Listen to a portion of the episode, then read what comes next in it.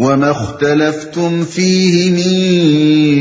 شَيْءٍ فَحُكْمُهُ إِلَى اللَّهِ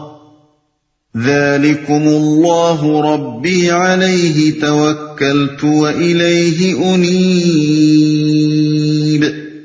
تمہارے درمیان جس معاملے میں بھی اختلاف ہو اس کا فیصلہ کرنا اللہ کا کام ہے، وہی اللہ میرا رب ہے، اسی پر میں نے بھروسہ کیا اور اسی کی طرف میں رجوع کرتا ہوں۔ تمہارے درمیان، اس پورے پیراگراف کی عبارت اگرچہ اللہ تعالیٰ کی طرف سے وحی ہے، لیکن اس میں متکلم اللہ تعالیٰ نہیں ہے بلکہ رسول اللہ صلی اللہ علیہ وسلم ہے۔ گویا اللہ جل شانہ اپنے نبی کو ہدایت دے رہا ہے کہ تم یہ اعلان کرو۔ اس طرح کے مضامین قرآن مجید میں کہیں تو قل یعنی اے نبی کہو سے شروع ہوتے ہیں اور کہیں اس کے بغیر ہی شروع ہو جاتے ہیں۔ صرف انداز کلام بتا دیتا ہے کہ یہاں متکلم اللہ نہیں بلکہ اللہ کا رسول ہے۔ بلکہ بعض مقامات پر تو کلام اللہ کا ہوتا ہے اور متکلم اہل ایمان ہوتے ہیں، جیسے مثلا سورہ فاتحہ میں ہے، یا متکلم فرشتے ہوتے ہیں جیسے مثلا سورہ مریم آیت چونسٹھ پینسٹھ میں ہے۔ فیصلہ کرنا اللہ کا کام ہے۔ یہ اللہ تعالیٰ کے مالک کائنات اور ولی حقیقی ہونے کا فطری اور منطقی تقاضا ہے۔ جب بادشاہی اور ولایت اسی کی ہے تو لامحالہ پھر حاکم بھی وہی ہے، اور انسانوں کے باہمی تنازعات و اختلافات کا فیصلہ کرنا بھی اسی کا کام ہے۔ اس کو جو لوگ صرف آخرت کے لیے مخصوص سمجھتے ہیں وہ غلطی کرتے ہیں۔ کوئی دلیل اس امر کی نہیں ہے کہ اللہ کی یہ حاکمانہ حیثیت اس دنیا کے لیے نہیں بلکہ صرف موت کے بعد کی زندگی کے لیے ہے۔ اسی طرح جو لوگ اس دنیا میں صرف عقائد اور چند مذہبی مسائل تک اسے محدود قرار دیتے ہیں وہ بھی غلطی پر ہیں۔ قرآن مجید کے الفاظ عام ہیں اور وہ صاف صاف علی الاطلاق تمام تنازعات و اختلافات میں اللہ کو فیصلہ کرنے کا اصل حقدار قرار دے رہے ہیں۔ ان کی روح سے خدا جس طرح آخرت کا مالک یوم الدین ہے، اسی طرح اس دنیا میں بھی احکم الحاکمین ہے، اور جس طرح وہ اعتقادی اختلافات میں یہ طے کرنے والا ہے کہ حق کیا ہے اور باطل کیا، ٹھیک اسی طرح قانونی حیثیت سے بھی وہی یہ طے کرنے والا ہے کہ انسان کے لیے پاک کیا ہے اور ناپاک کیا، جائز و حلال کیا ہے اور حرام و مکروہ کیا، اخلاق میں بدی و زشتی کیا ہے اور نیکی و خوبی کیا، معاملات میں کس کا کیا حق ہے اور کیا نہیں ہے، معاشرت اور تمدن اور سیاست اور معیشت میں کون سے طریقے درست ہیں اور کون سے غلط۔ آخر اسی بنیاد پر تو قرآن میں یہ بات اصول قانون کے طور پر ثبت کی گئی ہے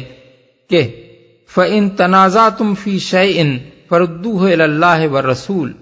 سورہ النساء آیت انسٹھ، اور مَا كَانَ لِمُؤْمِنٍ وَلَا مُؤْمِنَةٍ اذا قضى الله ورسوله امرا ان يكون لهم الخيرة من امرهم سورہ الاحزاب آیت چھتیس، اور اتبعوا ما انزل الیکم من ربکم ولا تتبعوا من دونه اولیاء سورہ الاعراف آیت تین۔ پھر جس سیاق و سباق میں یہ آیت آئی ہے اس کے اندر یہ ایک اور معنی بھی دے رہی ہے، اور وہ یہ ہے کہ اختلافات کا فیصلہ کرنا اللہ تعالیٰ کا محض قانونی حق ہی نہیں ہے جس کے ماننے یا نہ ماننے پر آدمی کے کافر و مومن ہونے کا مدار ہے، بلکہ اللہ فی الواقع عملاً بھی حق اور باطل کا فیصلہ کر رہا ہے، جس کی بدولت باطل اور اس کے پرستار آخر کار تباہ ہوتے ہیں اور حق اور اس کے پرستار سرفراز کیے جاتے ہیں، خواہ اس فیصلے کے نفاذ میں دنیا والوں کو کتنی ہی تاخیر ہوتی نظر آتی ہو۔ یہ مضمون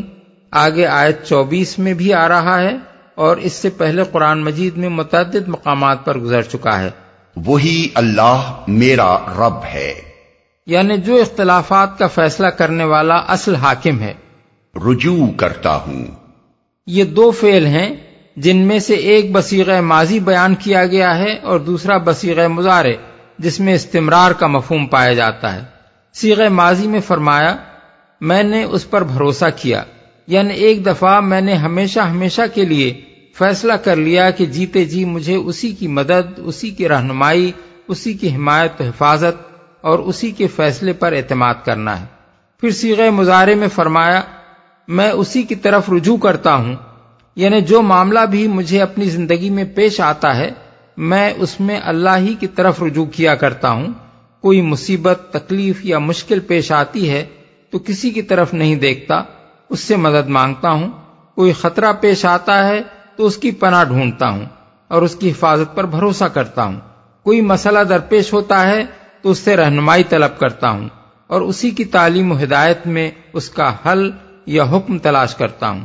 اور کسی سے نزاع ہوتی ہے تو اسی کی طرف دیکھتا ہوں کہ اس کا آخری فیصلہ وہی کرے گا، اور یقین رکھتا ہوں کہ جو فیصلہ بھی وہ کرے گا وہی حق ہوگا۔ فاطر السماوات والارض جعل لكم من انفسكم ازواجا ومن الانعام ازواجا يذرؤكم فيه ليس كمثله شيء وهو السميع البصير۔ آسمانوں اور زمین کا بنانے والا، جس نے تمہاری اپنی جنس سے تمہارے لیے جوڑے پیدا کیے، اور اسی طرح جانوروں میں بھی انہی کے ہم جنس جوڑے بنائے، اور اس طریقے سے وہ تمہاری نسلیں پھیلاتا ہے۔ کائنات کی کوئی چیز اس کے مشابہ نہیں، وہ سب کچھ سننے اور دیکھنے والا ہے، کوئی چیز اس کے مشابہ نہیں۔ اصل الفاظ ہیں لیس کمثلہ شیء، یعنی کوئی چیز اس کے مانند جیسی نہیں ہے۔ مفسرین اور اہل لغت میں سے بعض کہتے ہیں کہ اس میں لفظ مثل پر کاف یعنی حرف تشبیہ کا اضافہ محاورے کے طور پر کیا گیا ہے، جس سے مقصود محض بات میں زور پیدا کرنا ہوتا ہے، اور عرب میں یہ طرز بیان رائج ہے۔ مثلا شاعر کہتا ہے وقتل کمثل جزء النخل، اور ایک دوسرا شاعر کہتا ہے ما ان کمثلہم فی الناس من احد۔ بعض دوسرے حضرات کا قول یہ ہے کہ اس جیسا کوئی نہیں کہنے کی بجائے اس کے مثل جیسا کوئی نہیں کہنے میں مبالغہ ہے۔ مراد یہ ہے کہ اگر بفرض محال اللہ کا کوئی مثل ہوتا تو اس جیسا بھی کوئی نہ ہوتا، کجا کہ خود اللہ جیسا کوئی ہو۔ سننے اور دیکھنے والا ہے، یعنی بیک وقت ساری کائنات میں ہر ایک کی سن رہا ہے اور ہر چیز کو دیکھ رہا ہے۔ لَهُ مَقَالِيدُ السَّمَاوَاتِ وَالْأَرْضِ يَبْسُطُ الرِّزْقَ لِمَن يَشَاءُ وَيَقْدِرُ إِنَّهُ بِكُلِّ شَيْءٍ عَلِيمٌ۔ آسمانوں اور زمین کے خزانوں کی کنجیاں اسی کے پاس ہیں، جسے چاہتا ہے کھلا رزق دیتا ہے اور جسے چاہتا ہے نپا تلا دیتا ہے، اسے ہر چیز کا علم ہے۔ یہ دلائل ہیں اس امر کے کہ صرف اللہ تعالیٰ ہی کیوں ولی برحق ہے، اور کیوں اسی پر توکل کرنا صحیح ہے، اور کیوں اسی کی طرف رجوع کیا جانا چاہیے۔ شرع لكم من الدين ما وصى به نوحا والذي أوحينا إليك والذي أوحينا إليك وما وصينا به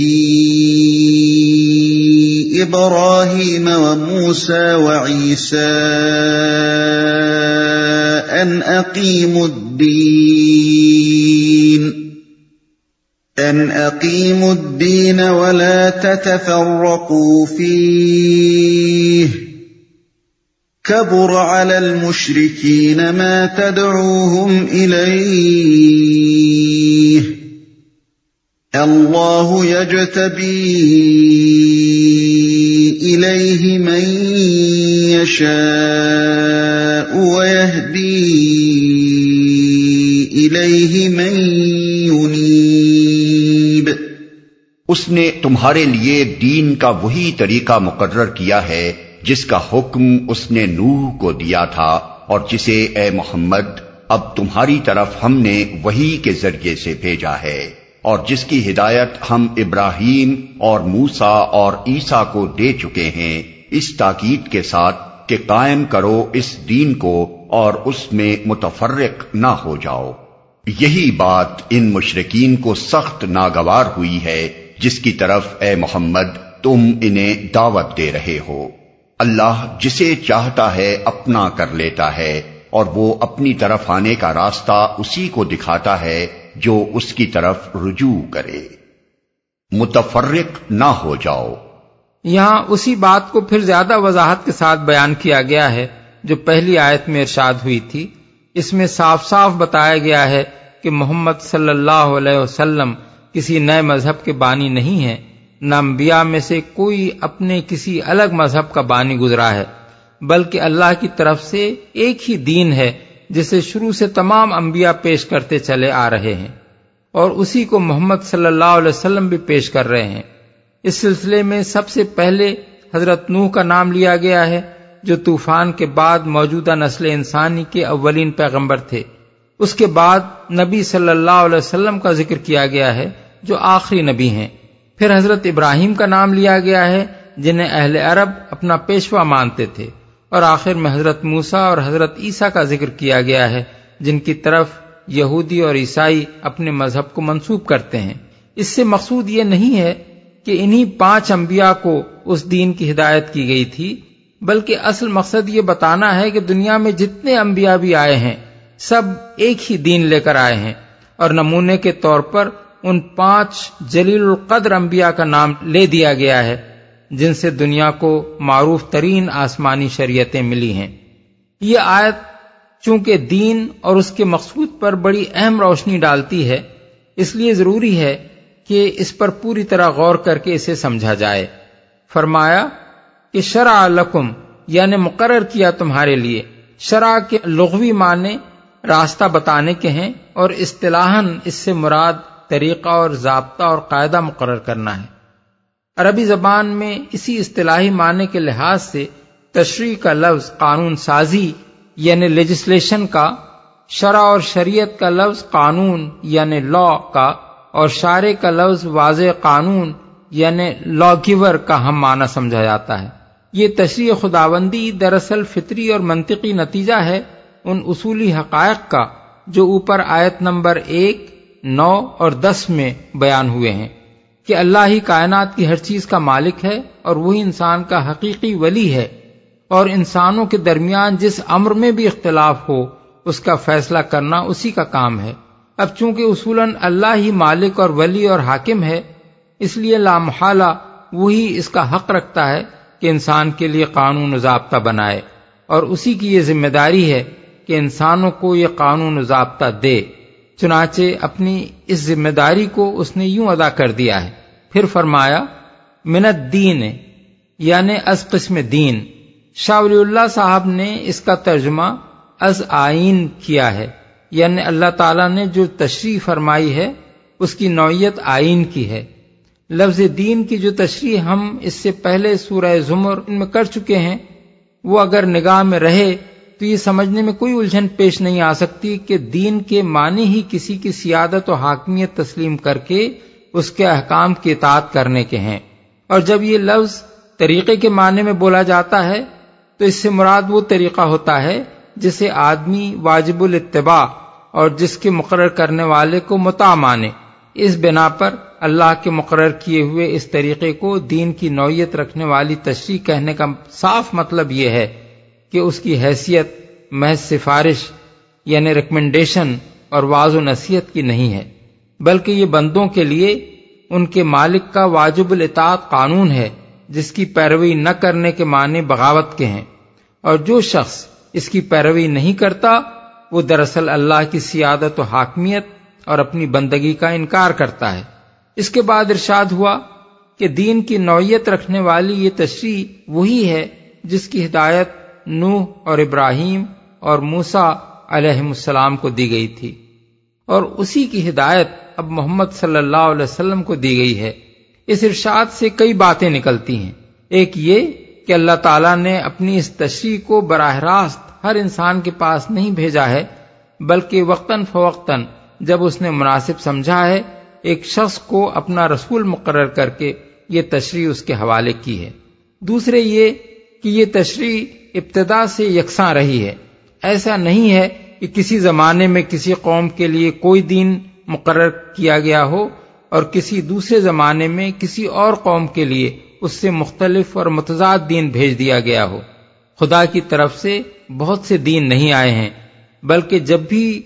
آیا ہے یہی ایک دین آیا ہے۔ تیسرے یہ کہ اللہ کی سیادت و حاکمیت ماننے کے ساتھ ان لوگوں کی رسالت کو ماننا جن کے ذریعے سے یہ تشریح بھیجی گئی ہے، اور اس وحی کو تسلیم کرنا جس میں یہ تشریح بیان کی گئی ہے، اس دین کا لازمی جز ہے، اور عقل و منطق کا تقاضا بھی یہی ہے کہ اس کو لازمی جز ہونا چاہیے، کیونکہ آدمی اس تشریح کی اطاعت کر ہی نہیں سکتا جب تک وہ اس کے خدا کی طرف سے مستند یعنی آتھینٹک ہونے پر مطمئن نہ ہو۔ اس کے بعد فرمایا کہ ان سب انبیاء کو دین کی نوعیت رکھنے والی یہ تشریح اس ہدایت اور تاکید کے ساتھ دی گئی تھی کہ اقیم الدین۔ اس فقرے کا ترجمہ شاہ ولی اللہ صاحب نے قائم کنید دین را کیا ہے، اور شاہ رفیع الدین صاحب اور شاہ عبد القادر صاحب نے قائم رکھو دین کو، یہ دونوں ترجمے درست ہیں۔ اقامت کے معنی قائم کرنے کے بھی ہیں اور قائم رکھنے کے بھی، اور انبیاء علیہم السلام ان دونوں ہی کاموں پر معمور تھے۔ ان کا پہلا فرض یہ تھا کہ جہاں یہ دین قائم نہیں ہے وہاں اسے قائم کریں، اور دوسرا فرض یہ تھا کہ جہاں یہ قائم ہو جائے یا پہلے سے قائم ہو وہاں اسے قائم رکھیں۔ ظاہر بات ہے کہ قائم رکھنے کی نوبت آتی ہی اس وقت ہے جب ایک چیز قائم ہو چکی ہو، ورنہ پہلے اسے قائم کرنا ہوگا، پھر یہ کوشش مسلسل جاری رکھنی پڑے گی کہ وہ قائم رہے۔ اب ہمارے سامنے دو سوالات آئے ہیں، ایک یہ کہ دین کو قائم کرنے سے مراد کیا ہے،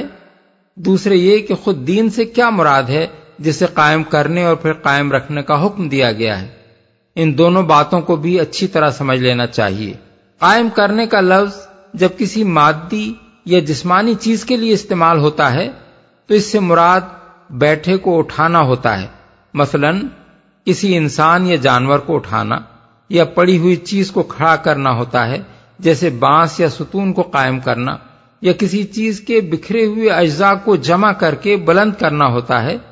جیسے کسی خالی زمین میں عمارت قائم کرنا۔ لیکن جو چیزیں مادی نہیں بلکہ معنوی ہوتی ہیں ان کے لیے جب قائم کرنے کا لفظ استعمال کیا جاتا ہے تو اس سے مراد اس چیز کی محض تبلیغ کرنا نہیں، بلکہ اس پر کما حق ہو عمل درآمد کرنا، اسے رواج دینا اور اسے عملاً نافذ کرنا ہوتا ہے۔ مثلاً جب ہم کہتے ہیں کہ فلاں شخص نے اپنی حکومت قائم کی، تو اس کے معنی یہ نہیں ہوتے کہ اس نے اپنی حکومت کی طرف دعوت دی، بلکہ یہ ہوتے ہیں کہ اس نے ملک کے لوگوں کو اپنا مطیع کر لیا اور حکومت کے تمام شعبوں کی ایسی تنظیم کر دی کہ ملک کا سارا انتظام اس کے احکام کے مطابق چلنے لگا۔ اسی طرح جب ہم کہتے ہیں کہ ملک میں عدالتیں قائم ہیں، تو اس کے معنی یہ ہوتے ہیں کہ انصاف کرنے کے لیے منصف مقرر ہیں اور وہ مقدمات کی سماعت کر رہے ہیں اور فیصلے دے رہے ہیں، نہ یہ کہ عدل و انصاف کی خوبیاں خوب خوب بیان کی جا رہی ہیں اور لوگ ان کے قائل ہو رہے ہیں۔ اسی طرح جب قرآن مجید میں حکم دیا جاتا ہے کہ نماز قائم کرو، تو اس سے مراد نماز کی دعوت و تبلیغ نہیں ہوتی، بلکہ یہ ہوتی ہے کہ نماز کو اس کی تمام شرائط کے ساتھ نہ صرف خود ادا کرو بلکہ ایسا انتظام کرو کہ وہ اہل ایمان میں باقاعدگی کے ساتھ رائج ہو جائے، مسجدیں ہوں، جمعہ و جماعت کا اہتمام ہو، وقت کی پابندی کے ساتھ اذانیں دی جائیں، امام اور خطیب مقرر ہوں، اور لوگوں کو وقت پر مسجدوں میں آنے اور نماز ادا کرنے کی عادت پڑ جائے۔ اس تشریح کے بعد یہ بات سمجھنے میں کوئی دقت پیش نہیں آ سکتی کہ انبیاء علیہم السلام کو جب اس دین کے قائم کرنے اور قائم رکھنے کا حکم دیا گیا تو اس سے مراد صرف اتنی بات نہ تھی کہ وہ خود اس دین پر عمل کریں، اور اتنی بات بھی نہ تھی کہ وہ دوسروں میں اس کی تبلیغ کریں تاکہ لوگ اس کا برحق ہونا تسلیم کر لیں، بلکہ یہ بھی تھی کہ جب لوگ اسے تسلیم کر لیں تو اس سے آگے قدم بڑھا کر پورا کا پورا دین ان میں عملاً رائج اور نافذ کیا جائے تاکہ اس کے مطابق عمل درآمد ہونے لگے اور ہوتا رہے۔ اس میں شک نہیں کہ دعوت و تبلیغ اس کام کا لازمی ابتدائی مرحلہ ہے جس کے بغیر دوسرا مرحلہ پیش نہیں آ سکتا، لیکن ہر صاحب عقل آدمی خود دیکھ سکتا ہے کہ اس حکم میں دعوت و تبلیغ کو مقصود کی حیثیت نہیں دی گئی ہے، بلکہ دین قائم کرنے اور قائم رکھنے کو مقصود قرار دیا گیا ہے۔ دعوت و تبلیغ اس مقصد کے حصول کا ذریعہ ضرور ہے، مگر بجائے خود مقصد نہیں ہے، کجا کہ کوئی شخص اسے انبیاء کے مشن کا مقصد وحید قرار دے بیٹھے۔ اب دوسرے سوال کو لیجئے، بعض لوگوں نے دیکھا کہ جس دین کو قائم کرنے کا حکم دیا گیا ہے وہ تمام انبیاء علیہم السلام کے درمیان مشترک ہے، اور شریعتیں ان سب کی مختلف رہی ہیں، جیسے کہ اللہ تعالیٰ خود فرماتا ہے لِكُلٍّ جَعَلْنَا مِنْكُمْ شِرْعَةً وَمِنْهَاجًا۔ اس لیے انہوں نے یہ رائے قائم کر لی کہ لامحالہ اس دین سے مراد شرعی احکام و ضوابط نہیں ہیں، بلکہ صرف توحید و آخرت اور کتاب و نبوت کا ماننا اور اللہ تعالیٰ کی عبادت بجا لانا ہے۔ یہ حد سے حد اس میں وہ موٹے موٹے اخلاقی اصول شامل ہیں جو سب شریعتوں میں مشترک رہے ہیں، لیکن یہ ایک بڑی سطحی رائے ہے جو محض سرسری نگاہ سے دین کی وحدت اور شرائع کے اختلاف کو دیکھ کر قائم کر لی گئی ہے، اور یہ ایسی خطرناک رائے ہے کہ اگر اس کی اصلاح نہ کر دی جائے تو آگے بڑھ کر بات دین و شریعت کی اس تفریق تک جا پہنچے گی جس میں مبتلا ہو کر سینٹ پال نے دین بلا شریعت کا نظریہ پیش کیا اور سیدنا مسیح علیہ السلام کی امت کو خراب کر دیا۔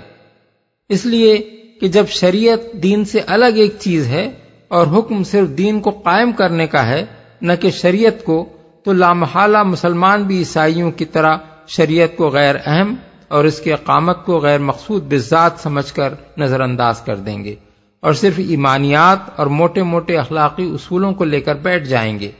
اس طرح کے قیاسات سے دین کا مفہوم متعین کرنے کے بجائے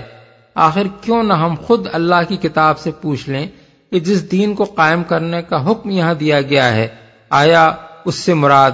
صرف ایمانیات اور چند بڑے بڑے اخلاقی اصول ہی ہیں یا شرعی احکام بھی؟ قرآن مجید کا جب ہم تتبع کرتے ہیں تو اس میں جن چیزوں کو دین میں شمار کیا گیا ہے ان میں حسب ذیل چیزیں بھی ہمیں ملتی ہیں۔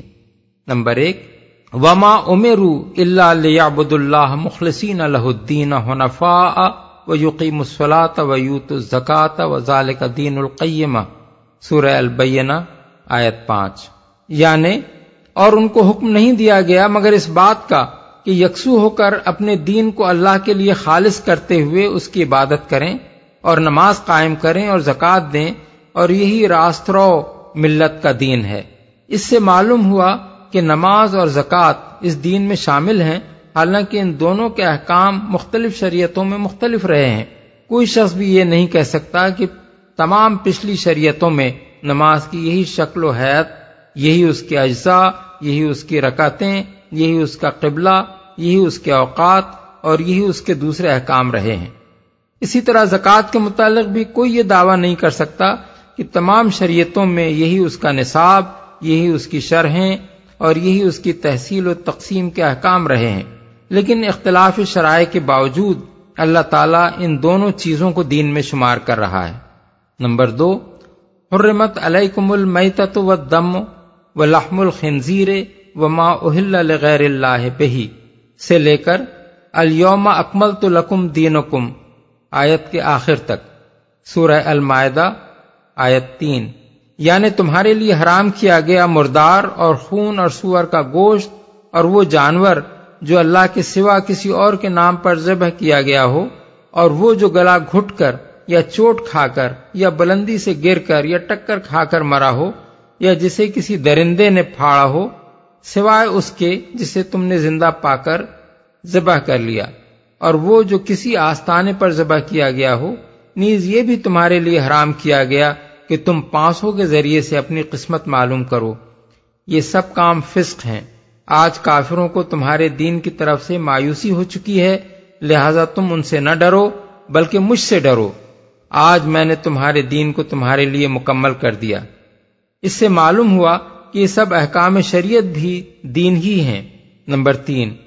قاتل الذین لا یؤمنون باللہ والیوم الآخر ولا یحرمون ما حرم اللہ ورسولہ ولا یدینون دین الحق، سورہ توبہ آیت انتیس،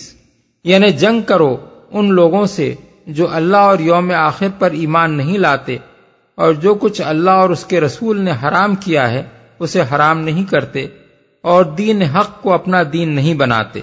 معلوم ہوا کہ اللہ اور آخرت پر ایمان لانے کے ساتھ حلال و حرام کے ان احکام کو ماننا اور ان کی پابندی کرنا بھی دین ہے جو اللہ اور اس کے رسول نے دیے ہیں۔ چار، الزانیۃ والزانی فجلدوا کل واحد منہما مئۃ جلدۃ ولا تاخذکم بہما رافۃ فی دین اللہ ان کنتم تؤمنون باللہ والیوم الآخر، سورہ النور آیت دو۔ یعنی زانیہ عورت اور مرد دونوں میں سے ہر ایک کو سو کوڑے مارو اور ان پر ترس کھانے کا جذبہ اللہ کے دین کے معاملے میں تم کو دامنگیر نہ ہو اگر تم اللہ اور روز آخر پر ایمان رکھتے ہو۔ ما کانا لیاخذ اخاہ فی دین الملک، سورہ یوسف آیت چھہتر۔ یعنی یوسف اپنے بھائی کو بادشاہ کے دین میں پکڑ لینے کا مجاز نہ تھا۔ اس سے معلوم ہوا کہ فوجداری قانون بھی دین ہے، اگر آدمی خدا کے فوجداری قانون پر چلے تو وہ خدا کے دین کا پیرو ہے، اور اگر بادشاہ کے قانون پر چلے تو وہ بادشاہ کے دین کا پیرو۔ یہ چار تو وہ نمونے ہیں جن میں شریعت کے احکام کو بالفاظ سری دین سے تعبیر کیا گیا ہے، لیکن اس کے علاوہ اگر غور سے دیکھا جائے تو معلوم ہوتا ہے کہ جن گناہوں پر اللہ تعالیٰ نے جہنم کی دھمکی دی ہے، مثلا زنا، سود خواری، قتل مومن، یتیم کا مال کھانا، باطل طریقوں سے لوگوں کے مال لینا وغیرہ، اور جن جرائم کو خدا کے عذاب کا موجب قرار دیا ہے، مثلا عمل قوم لوط اور لین دین میں قوم شعیب کا رویہ، ان کا سدباب لازماً دین ہی میں شمار ہونا چاہیے، اس لیے کہ دین اگر جہنم اور عذاب الہی سے بچانے کے لیے نہیں آیا ہے تو اور کس چیز کے لیے آیا ہے۔ اسی طرح وہ احکام شریعت بھی دین ہی کا حصہ ہونے چاہیے جن کی خلاف ورزی کو خلود فی النار کا موجب قرار دیا گیا ہے، مثلا میراث کے احکام جن کو بیان کرنے کے بعد آخر میں ارشاد ہوا ہے کہ وَمَن يَعْصِ اللَّهَ وَرَسُولَهُ وَيَتَعَدَّ حُدُودَهُ يُدْخِلْهُ نَارًا خَالِدًا فِيهَا وَلَهُ عَذَابٌ مُّهِينٌ، سورہ النساء آیت چودہ۔ یعنی جو اللہ اور اس کے رسول کی نافرمانی اور اللہ کے حدود سے تجاوز کرے گا اللہ اس کو دوزخ میں ڈالے گا جس میں وہ ہمیشہ رہے گا، اور اس کے لیے رسوا کن عذاب ہے۔ اسی طرح جن چیزوں کی حرمت اللہ تعالیٰ نے پوری شدت اور قطعیت کے ساتھ بیان کی ہے،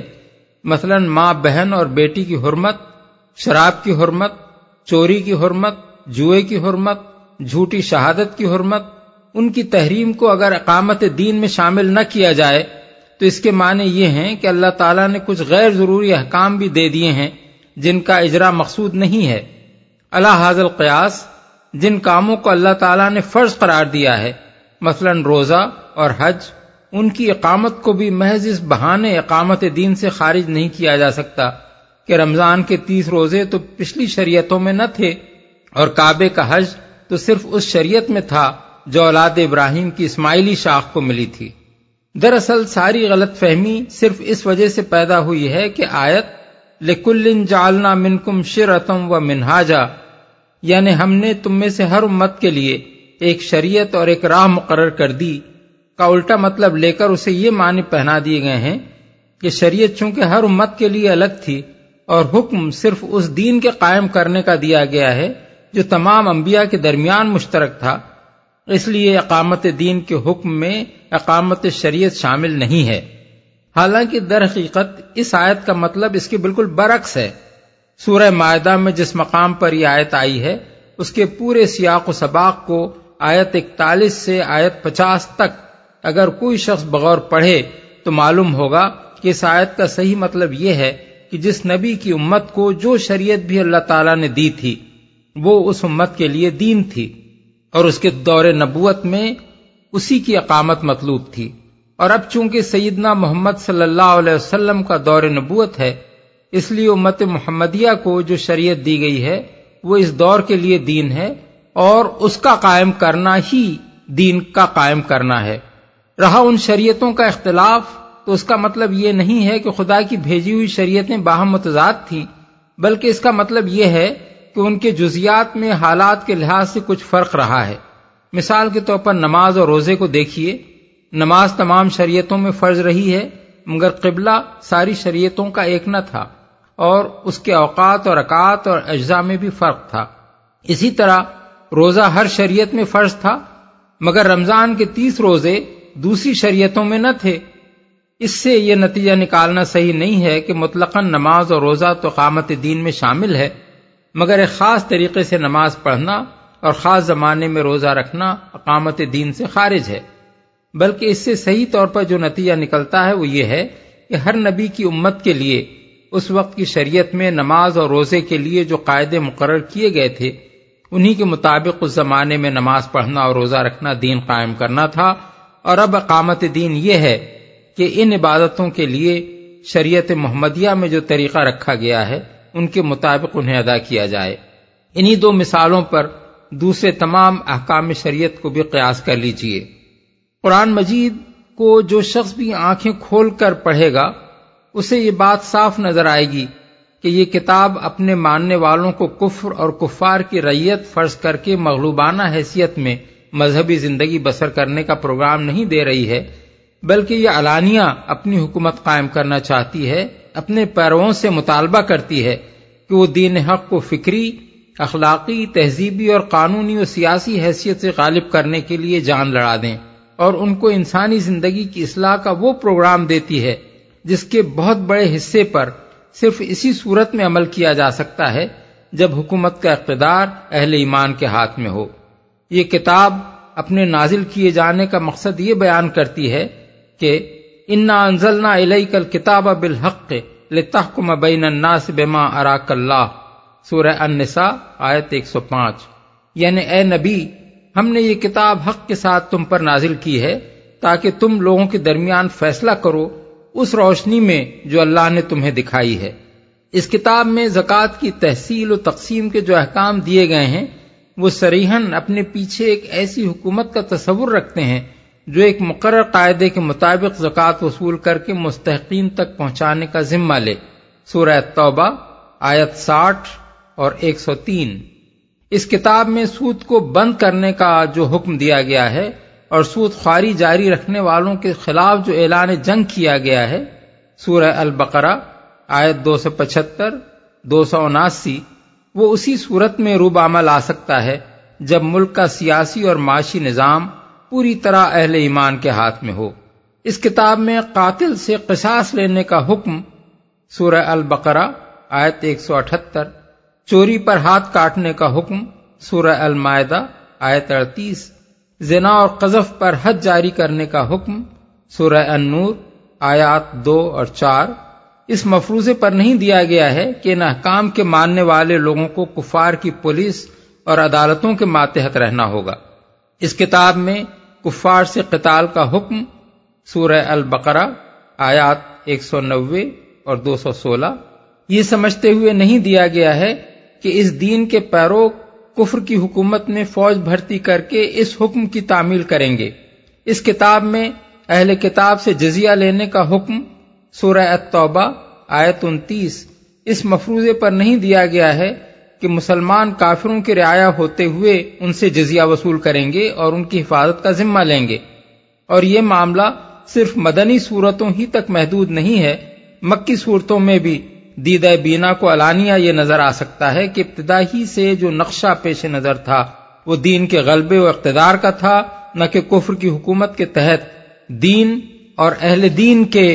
ذمہ بن کر رہنے کا۔ سب سے بڑھ کر جس چیز سے تعبیر کی یہ غلطی متصادم ہوتی ہے وہ خود رسول اللہ صلی اللہ علیہ وسلم کا وہ عظیم الشان کام ہے جو حضور نے تیئیس سال کے زمانہ رسالت میں انجام دیا۔ آخر کون نہیں جانتا کہ آپ نے تبلیغ و تلوار دونوں سے پورے عرب کو مسخر کیا اور اس میں ایک مکمل حکومت کا نظام ایک مفصل شریعت کے ساتھ قائم کر دیا جو اعتقادات اور عبادات سے لے کر شخصی کردار، اجتماعی اخلاق، تہذیب و تمدن، معیشت و معاشرت، سیاست و عدالت اور صلح و جنگ تک زندگی کے تمام گوشوں پر حاوی تھی۔ اگر حضور کے اس پورے کام کو اقامت دین کے اس حکم کی تفسیر نہ مانا جائے جو اس آیت کے مطابق تمام انبیاء سمیت آپ کو دیا گیا تھا تو پھر اس کے دو ہی معنی ہو سکتے ہیں، یا تو معاذ اللہ حضور پر یہ الزام عائد کیا جائے کہ آپ معمور تو صرف ایمانیات اور اخلاق کے موٹے موٹے اصولوں کی محض تبلیغ و دعوت پر ہوئے تھے، مگر آپ نے اس سے تجاوز کر کے بطور خود ایک حکومت قائم کر دی اور ایک مفصل قانون بنا ڈالا جو شرائع انبیاء کی قدر مشترک سے مختلف بھی تھا اور زائد بھی۔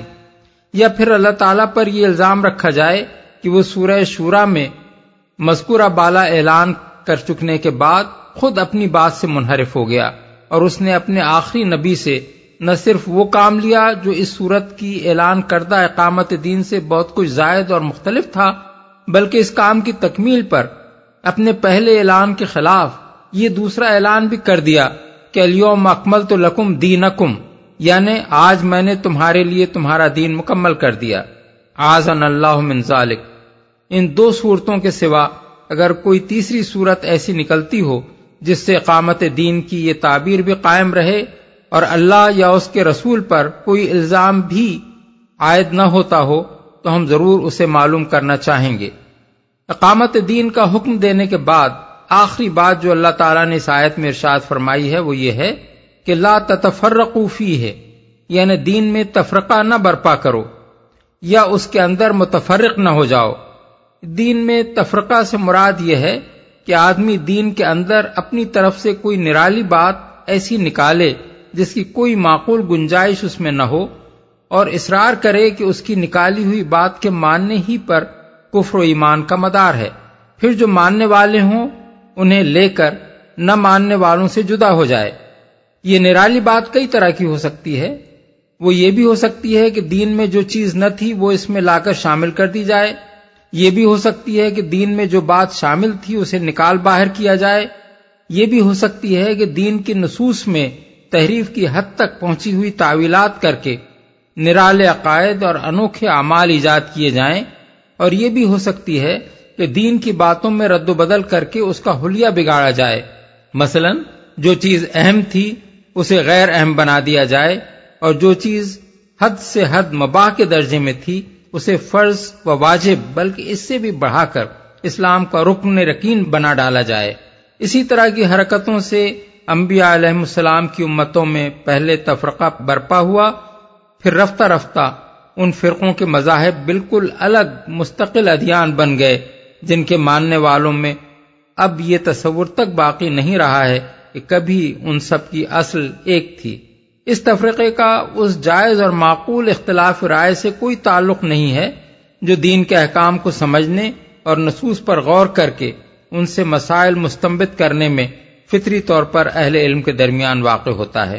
اور جس کے لیے خود کتاب اللہ کے الفاظ میں لغت اور محاورے اور قواعد زبان کے لحاظ سے گنجائش ہوتی ہے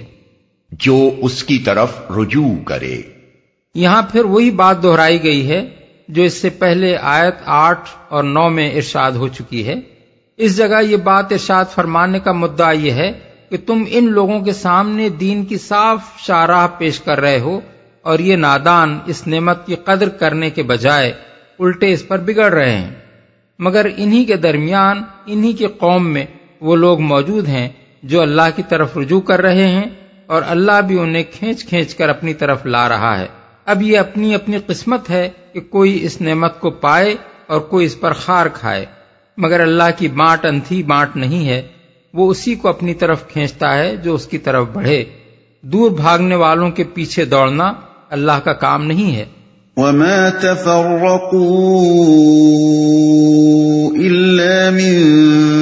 بَعْدِ مَا جَاءَهُمُ الْعِلْمُ بَغْيًا بَيْنَهُمْ وَلَوْلَا كَلِمَةٌ سَبَقَتْ مِنْ رَبِّكَ إِلَى أَجَلٍ مُّسَمًّى لَّقُضِيَ بَيْنَهُمْ وَإِنَّ الَّذِينَ أُورِثُوا الْكِتَابَ مِن بَعْدِهِمْ لَفِي شَكٍّ مِّنْهُ مُرِيبٍ۔ لوگوں میں جو تفرقہ رونما ہوا وہ اس کے بعد ہوا کہ ان کے پاس علم آ چکا تھا، اور اس بنا پر ہوا کہ وہ آپس میں ایک دوسرے پر زیادتی کرنا چاہتے تھے۔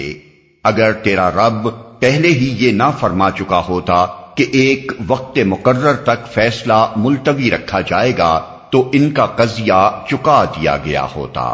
اور حقیقت یہ ہے کہ اگلوں کے بعد جو لوگ کتاب کے وارث بنائے گئے وہ اس کی طرف سے بڑے اضطراب انگیز شک میں پڑے ہوئے ہیں، ان کے پاس علم آ چکا تھا۔ یعنی تفریقے کا سبب یہ نہ تھا کہ اللہ تعالیٰ نے انبیاء نہیں بھیجے تھے اور کتابیں نازل نہیں کی تھیں، اس وجہ سے لوگ راہ راست نہ جاننے کے باعث اپنے اپنے الگ مذاہب اور مدارس فکر اور نظام زندگی خود ایجاد کر بیٹھے، بلکہ یہ تفرقہ ان میں اللہ کی طرف سے علم آ جانے کے بعد رونما ہوا، اس لیے اللہ اس کا ذمہ دار نہیں ہے، بلکہ وہ لوگ خود اس کے ذمہ دار ہیں جنہوں نے دین کے صاف صاف اصول اور شریعت کے واضح احکام سے ہٹ کر نئے نئے مذاہب و مسالک بنائے، زیادتی کرنا چاہتے تھے۔ یعنی اس تفرقہ پردازی کا محرک کوئی نیک جذبہ نہیں تھا، بلکہ یہ اپنی نرالی اپج دکھانے کی خواہش، اپنا الگ جھنڈا بلند کرنے کی فکر، آپس کی ضدم ضدہ، ایک دوسرے کو زک دینے کی کوشش اور مال و جاہ کی طلب کا نتیجہ تھی۔ ہوشیار اور حوصلہ مند لوگوں نے دیکھا کہ بندگان خدا اگر سیدھے سیدھے خدا کے دین پر چلتے رہیں تو بس ایک خدا ہوگا جس کے آگے لوگ جھکیں گے، ایک رسول ہوگا جس کو لوگ پیشوا اور رہنما مانیں گے، ایک کتاب ہوگی جس کی طرف لوگ رجوع کریں گے، اور ایک صاف عقیدہ اور بے لاگ ضابطہ ہوگا جس کی پیروی وہ کرتے رہیں گے۔ اس نظام میں ان کی اپنی ذات کے لیے کوئی مقام امتیاز نہیں ہو سکتا جس کی وجہ سے ان کی مشیخت چلے اور لوگ ان کے گرد جمع ہوں اور ان کے آگے سر بھی جھکائیں اور جیبیں بھی خالی کریں۔ یہی وہ اصل سبب تھا جو نئے نئے عقائد اور فلسفے، نئے نئے طرز عبادت اور مذہبی مراسم اور نئے نئے نظام حیات ایجاد کرنے کا محرک بنا، اور اسی نے خلق خدا کے ایک بڑے حصے کو دین کی صاف شاہراہ سے ہٹا کر مختلف راہوں میں پراگندہ کر دیا۔ پھر یہ پراگندگی ان گروہوں کی باہمی بحث و جدال اور مذہبی و معاشی اور سیاسی کشمکش کی بدولت شدید تلخیوں میں تبدیل ہوتی چلی گئی، یہاں تک کہ نوبت ان خونریزیوں تک پہنچی جن کے چھینٹوں سے تاریخ انسانی سرخ ہو رہی ہے۔ قضیہ چکا دیا گیا ہوتا،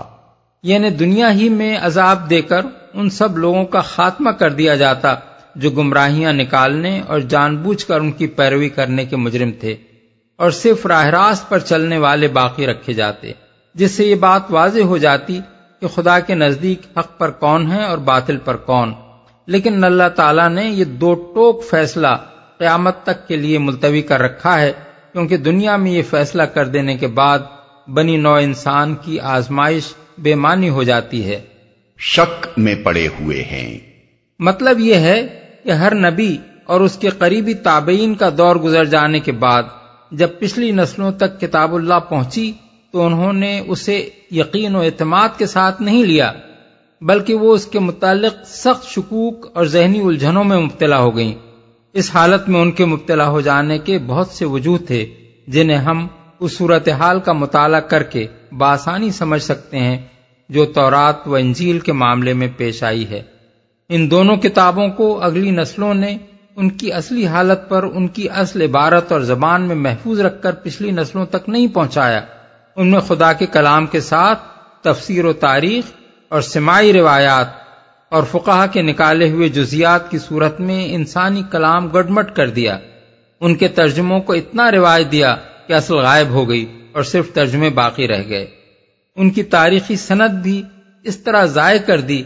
کہ اب کوئی شخص بھی پورے یقین کے ساتھ نہیں کہہ سکتا کہ جو کتاب اس کے ہاتھ میں ہے وہ وہی ہے جو حضرت موسیٰ یا حضرت عیسیٰ کے ذریعے سے دنیا والوں کو ملی تھی۔ پھر ان کے اکابر نے وقتاً فوقتاً مذہب، الہیات، فلسفہ، قانون، طبعیات،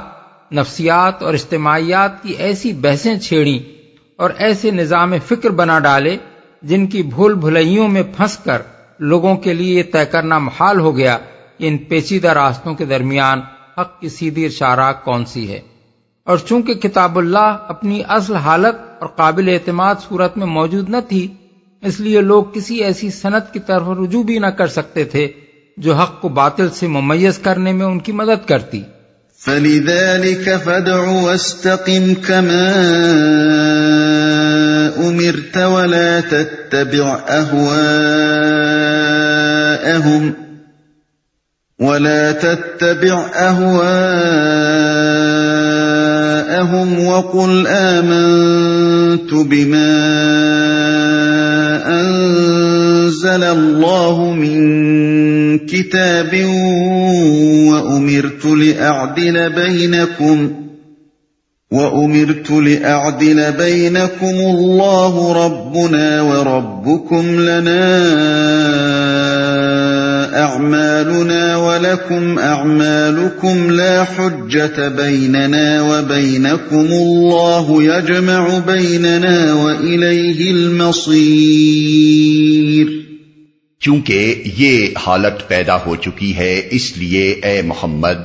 اب تم اسی دین کی طرف دعوت دو اور جس طرح تمہیں حکم دیا گیا ہے اس پر مضبوطی کے ساتھ قائم ہو جاؤ، اور ان لوگوں کی خواہشات کا اتباع نہ کرو، اور ان سے کہہ دو کہ اللہ نے جو کتاب بھی نازل کی ہے میں اس پر ایمان لایا، مجھے حکم دیا گیا ہے کہ میں تمہارے درمیان انصاف کروں،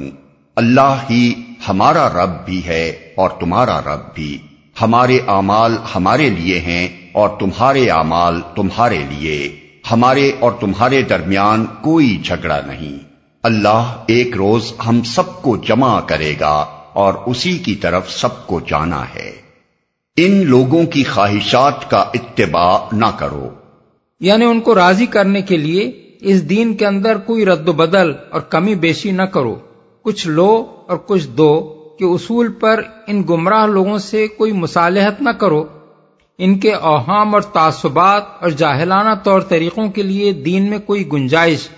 محض اس لالچ میں آ کر نہ نکالو کہ کسی نہ کسی طرح یہ دائرہ اسلام میں آ جائیں، جس کو ماننا ہے خدا کے اصلی اور خالص دین کو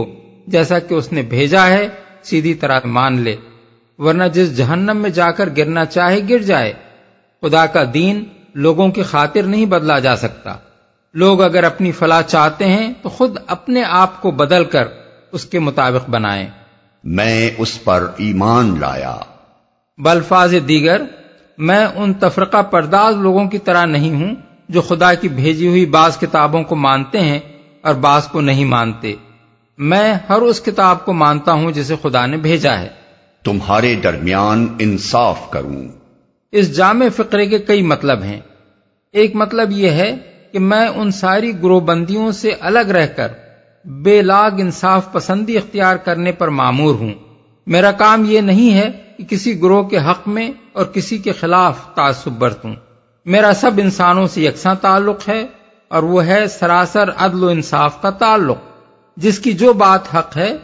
میں اس کا ساتھی ہوں خواہ وہ غیروں کا غیر ہی کیوں نہ ہو، اور جس کی جو بات حق کے خلاف ہے میں اس کا مخالف ہوں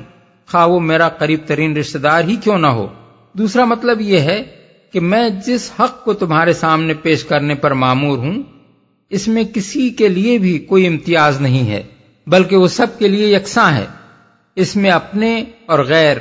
بڑے اور چھوٹے، غریب اور امیر، شریف اور کمین کے لیے الگ الگ حقوق نہیں ہیں، بلکہ جو کچھ ہے وہ سب کے لیے حق ہے، جو گناہ ہے وہ سب کے لیے گناہ ہے، جو حرام ہے وہ سب کے لیے حرام ہے، اور جو جرم ہے وہ سب کے لیے جرم ہے، اس بے لاگ ضابطے میں میری اپنی ذات کے لیے بھی کوئی استثنا نہیں۔ تیسرا مطلب یہ ہے کہ میں دنیا میں عدل قائم کرنے پر مامور ہوں، میرے سپرد یہ کام کیا گیا ہے کہ میں لوگوں کے درمیان انصاف کروں اور ان کی بے اعتدالیوں اور بے انصافیوں کا خاتمہ کر دوں جو تمہاری زندگیوں میں اور تمہارے معاشرے میں پائی جاتی ہیں۔ ان تین مطالب کے علاوہ اس فقرے کا ایک چوتھا مطلب بھی ہے جو مکہ معظمہ میں نہ کھلا تھا مگر ہجرت کے بعد کھل گیا، اور وہ یہ ہے کہ میں خدا کا مقرر کیا ہوا قاضی اور جج ہوں، تمہارے درمیان انصاف کرنا میری ذمہ داری ہے۔ تمہارے اعمال تمہارے لیے، یعنی ہم میں سے ہر ایک اپنے اپنے عمل کا خود ذمہ دار و جواب دہ ہے، تم اگر نیکی کرو گے تو اس کا پھل ہمیں نہیں پہنچ جائے گا بلکہ تم ہی اس سے متمتع ہوگے، اور ہم اگر برائی کریں گے تو اس کی پاداش میں تم نہیں پکڑے جاؤ گے بلکہ ہمیں خود ہی اس کا خمیازہ بھگتنا پڑے گا۔ کوئی جھگڑا نہیں، یعنی معقول دلائل سے بات سمجھانے کا جو حق تھا وہ ہم نے ادا کر دیا، اب خواہ تو تو میں میں کرنے سے کیا حاصل، تم اگر جھگڑا کرو بھی تو ہم تم سے جھگڑنے کے لیے تیار نہیں ہیں۔ والذین یحاجون فی اللہ من بعد ما استجیب لہ حجتهم داحضہ حجتهم داحضة عند ربهم وعليهم غضب ولهم عذاب شدید۔ اللہ کی دعوت پر لبیک کہے جانے کے بعد جو لوگ لبیک کہنے والوں سے اللہ کے دین کے معاملے میں جھگڑے کرتے ہیں، ان کی حجت بازی ان کے رب کے نزدیک باطل ہے اور ان پر اس کا غضب ہے اور ان کے لیے سخت عذاب ہے۔ جھگڑے کرتے ہیں، یہ اشارہ ہے اس صورتحال کی طرف جو مکے میں اس وقت آئے دن پیش آ رہی تھی، جہاں کسی کے متعلق لوگوں کو معلوم ہو جاتا کہ وہ مسلمان ہو گیا ہے، ہاتھ دھو کر اس کے پیچھے پڑ جاتے، مدتوں اس کی جان زیق میں کیے رکھتے، نہ گھر میں اسے چین لینے دیا جاتا، نہ محلے اور برادری میں، جہاں بھی وہ جاتا ایک نہ ختم ہونے والی بحث چھڑ جاتی، جس کا مدعا یہ ہوتا کہ کسی طرح وہ محمد صلی اللہ علیہ وسلم کا ساتھ چھوڑ کر اسی جاہلیت میں پلٹ آئے جس سے وہ نکلا ہے۔ اللہ الذی انزل الکتاب بالحق والمیزان وما یدریک لعل الساعة قریب يستعجل بها الذين لا يؤمنون بها والذين آمنوا مشفقون منها ويعلمون أنها الحق ألا إن الذين يمارون في الساعة لفي ضلال بعيد۔ وہ اللہ ہی ہے جس نے حق کے ساتھ یہ کتاب اور میزان نازل کی ہے، اور تمہیں کیا خبر، شاید کہ فیصلے کی گھڑی قریب ہی آ لگی ہو۔ جو لوگ اس کے آنے پر ایمان نہیں رکھتے وہ تو اس کے لیے جلدی مچاتے ہیں، مگر جو اس پر ایمان رکھتے ہیں وہ اس سے ڈرتے ہیں اور جانتے ہیں کہ یقیناً وہ آنے والی ہے۔ خوب سن لو، جو لوگ اس گھڑی کے آنے میں شک ڈالنے والی بحثیں کرتے ہیں وہ گمراہی میں بہت دور نکل گئے ہیں۔ میزان نازل کی ہے، میزان سے مراد اللہ کی شریعت ہے، جو ترازو کی طرح تول کر صحیح اور غلط، حق اور باطل، ظلم اور عدل، راستی اور ناراستی کا فرق واضح کر دیتی ہے۔ اوپر نبی صلی اللہ علیہ وسلم کی زبان سے یہ کہلوایا گیا تھا کہ امرتو لأعدل بینکم، یعنی مجھے حکم دیا گیا ہے کہ تمہارے درمیان انصاف کروں۔ یہاں بتا دیا گیا ہے کہ اس کتاب پاک کے ساتھ وہ میزان آ گئی ہے جس کے ذریعے سے یہ انصاف قائم کیا جائے گا۔ فیصلے کی گھڑی قریب ہی آ لگی ہو، یعنی جس کو سیدھا ہونا ہے بلا تاخیر سیدھا ہو جائے۔ فیصلے کی گھڑی کو دور سمجھ کر ٹالنا نہیں چاہیے۔ ایک سانس کے متعلق بھی آدمی یقین کے ساتھ نہیں کہہ سکتا کہ اس کے بعد دوسرے سانس کی اسے مہلت ضرور ہی مل جائے گی، ہر سانس آخری سانس ہو سکتا ہے۔ اللہ لطیف بعباده يرزق من يشاء وهو القوي العزيز۔ اللہ اپنے بندوں پر بہت مہربان ہے، جسے جو کچھ چاہتا ہے دیتا ہے، اور وہ بڑی قوت والا اور زبردست ہے، بہت مہربان ہے۔ اصل میں لفظ لطیفن استعمال ہوا ہے جس کا پورا مفہوم مہربان سے ادا نہیں ہوتا۔ اس لفظ میں دو مفہوم شامل ہیں، ایک یہ کہ اللہ اپنے بندوں پر بڑی شفقت و عنایت رکھتا ہے، دوسرے یہ کہ وہ بڑی باریک بینی کے ساتھ ان کی دقیق ترین ضروریات پر بھی نگاہ رکھتا ہے، جن تک کسی کی نگاہ نہیں پہنچ سکتی، اور انہیں اس طرح پورا کرتا ہے کہ وہ خود بھی محسوس نہیں کرتے کہ ہماری کون سی ضرورت کب کس نے پوری کر دی۔ پھر یہاں بندوں سے مراد محض اہل ایمان نہیں بلکہ تمام بندے ہیں، یعنی اللہ کا یہ لطف اس کے سب بندوں پر عام ہے۔ جسے جو کچھ چاہتا ہے دیتا ہے، مطلب یہ ہے کہ اس لطف عام کا تقاضا یہ نہیں ہے کہ سب بندوں کو سب کچھ یکساں دے دیا جائے، اگرچہ وہ اپنے خزانوں سے دے سبھی کو رہا ہے، مگر اس عطا اور دین میں یکسانیت نہیں ہے۔ کسی کو کوئی چیز دی ہے تو کسی دوسرے کو کوئی اور چیز، کسی کو ایک چیز زیادہ دی ہے تو کسی اور کو کوئی دوسری چیز فراوانی کے ساتھ عطا فرما دی ہے۔ بڑی قوت والا اور زبردست ہے، یعنی اس کی عطا و بخشش کا یہ نظام اس کے اپنے زور پر قائم ہے، کسی کا یہ بلبوتا نہیں ہے کہ اسے بدل سکے یا زبردستی اس سے کچھ لے سکے یا کسی کو دینے سے اس کو روک سکے۔